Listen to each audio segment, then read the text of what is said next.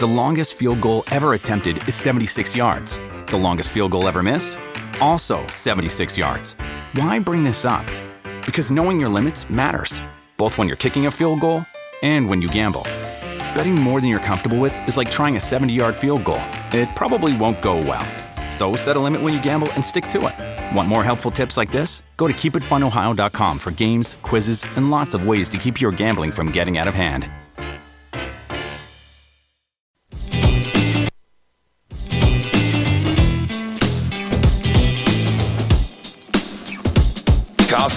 And Cream with Rogers and Benning on Hail Varsity Radio. Just a straight line drive by. McCaffery for three. Got it. I was going to shoot Maryland right out of this zone. And here comes Connor McCaffery. Nice bounce pass there.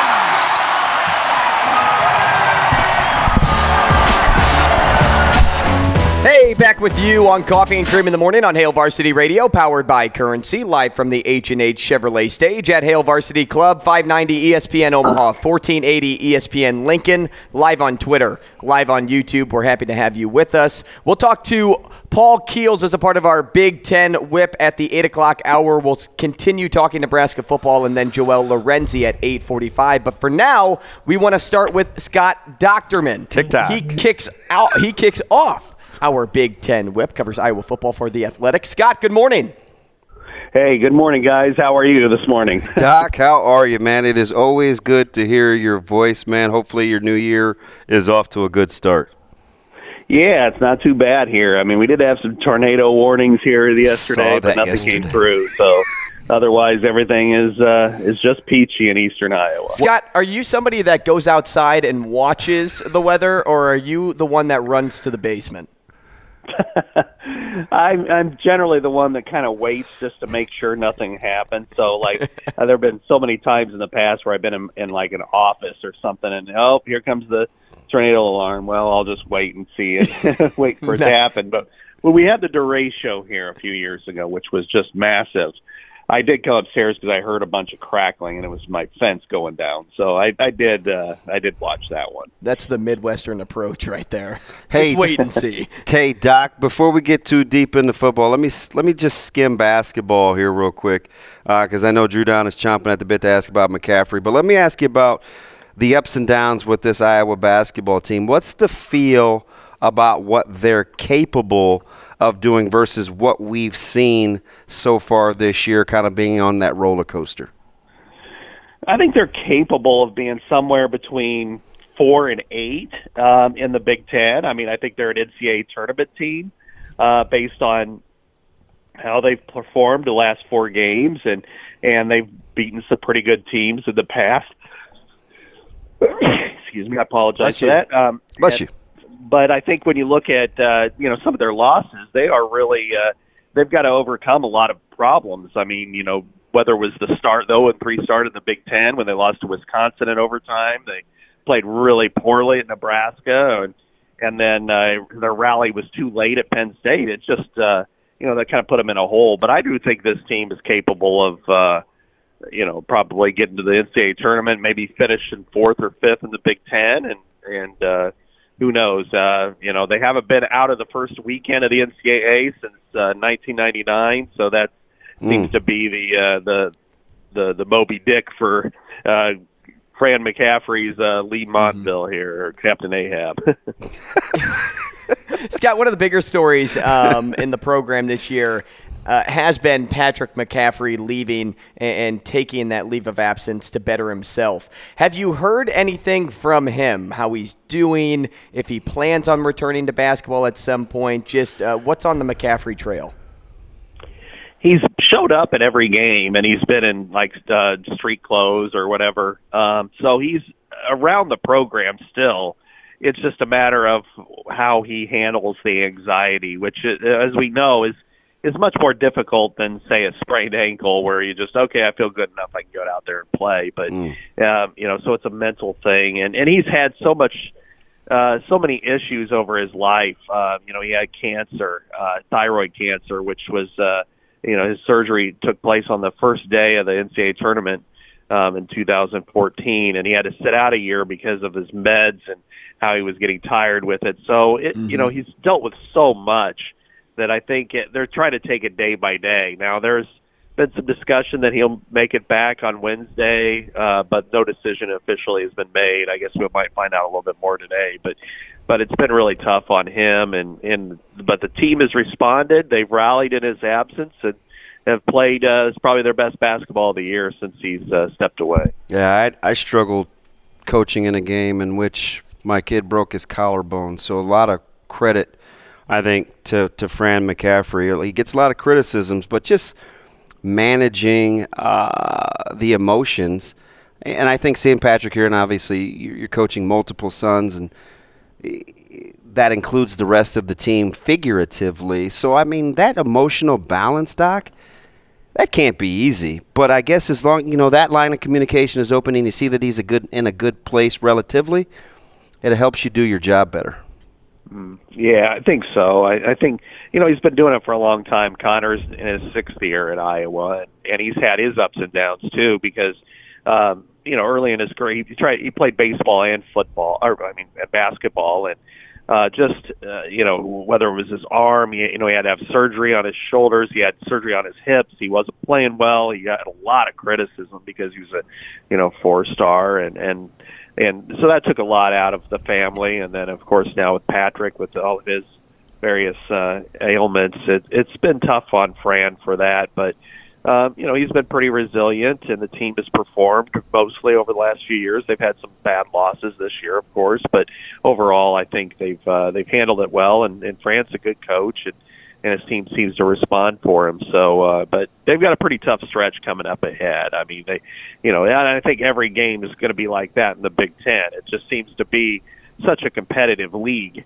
Really, um, you know, even with Minnesota beating Ohio State last week, it just shows you that anybody can beat anybody. And you know, playing Northwestern is uh, you know kind of the surprise of the league to me. And then after that, they go to Ohio State, Michigan State in succession, and then play Rutgers at home, has been a very good team. They did beat them on the road, and probably their best game. And then and then Yeah. uh, you know in, in early February they play uh, Illinois. They're kind of their blood rival at home. So you know they've got some really tough games coming up, and I think right now you just if you're Iowa, you just hope to just compete in every one of them. You're going to lose some, and and you know you just hope you win and end up on the right side on a few others. Scott, changing gears here to take a general look at the Big Ten. And we're speaking with Scott Dochterman at Scott Dochterman on Twitter. He covers Iowa football for The Athletic.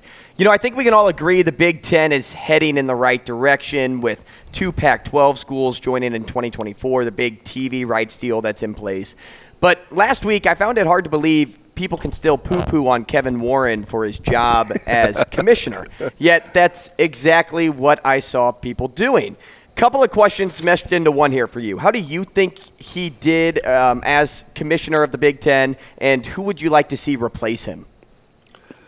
Those are great questions. I think overall he put himself in such a, a hole with the whole COVID situation, as we all know, and, and I think that's what everybody remembers. That uh, I think you know it, it was really difficult to dig out of that, but he was able to, and he did it with the help of others. I think the TV deal, he was. You, you want to say he was smart enough, or he understood that maybe what he didn't understand. So he involved, uh, you know, people with Fox who've been, you know, big partners with the Big Ten, and and they're able to get a very lucrative record-setting uh, media rights deal.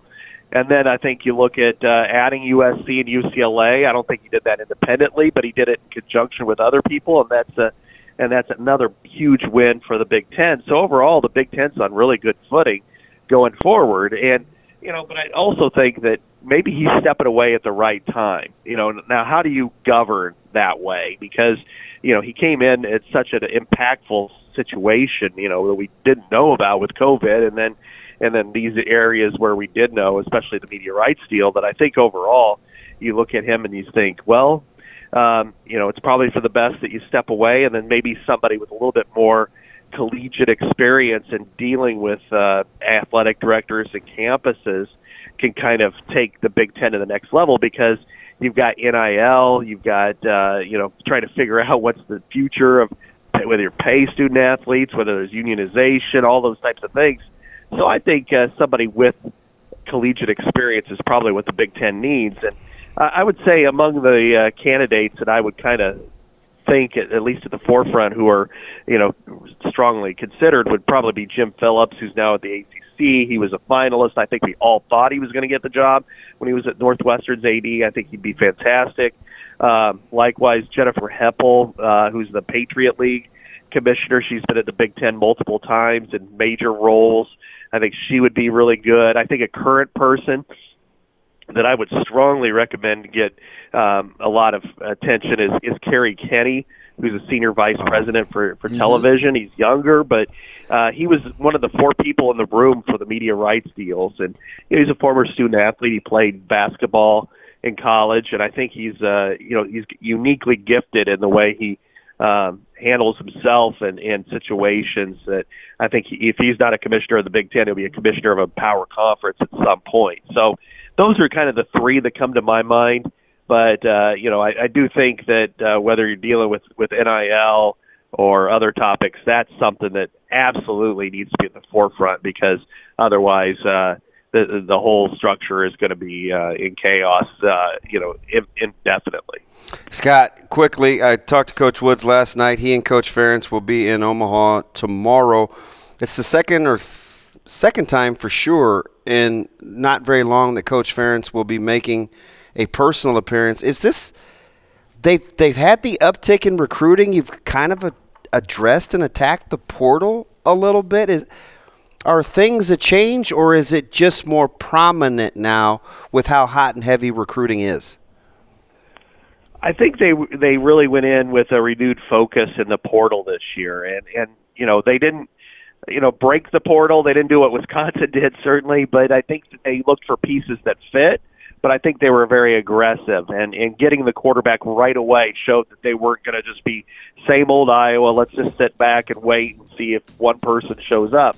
Uh, and I think that's really important for them because uh, you know they had a, one of the best defenses in the country, um, and in certain areas they were ranked number one. But their offense was so bad it couldn't do anything uh, when it fell behind, like against Nebraska in that final game. So I think really, it's, it's if it's nothing else, they have been more aggressive. I don't know if it's a new attitude, but it certainly is one that's uh, that's more uh, you know just more aggressive in, in tone.